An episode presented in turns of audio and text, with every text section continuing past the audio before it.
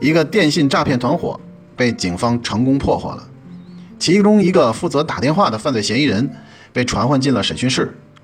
审讯官问他：“你叫什么名字？”“我叫林从信。”他操着一腔浓重的南方口音回答。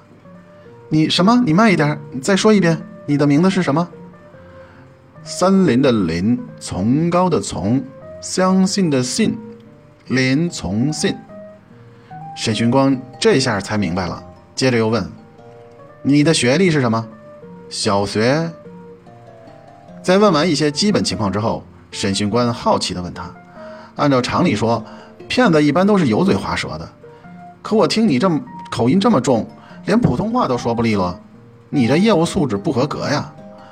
你说话听着就像骗子，谁还会上你的当呀？”嫌疑人的回答超出了一般人的想象，同时。也揭开了他们行业的一个小秘密。他是这样说的：“警官同志，不瞒你讲，我和我的同伙每天要打几十个甚至上百个电话，的确像您所说的，大部分人刚一接电话就猜出我们是骗子。这一点我们的老板也非常清楚。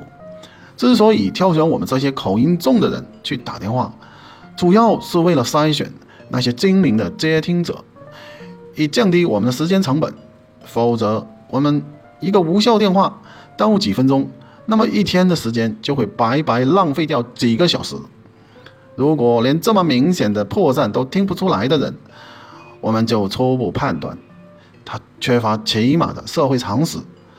这个人就是我们重点行骗的目标了。这样筛选下来，我们的成功率才会高呀。过去常说流氓会武术，谁也拦不住。如今是。骗子套路深，假戏演成了真。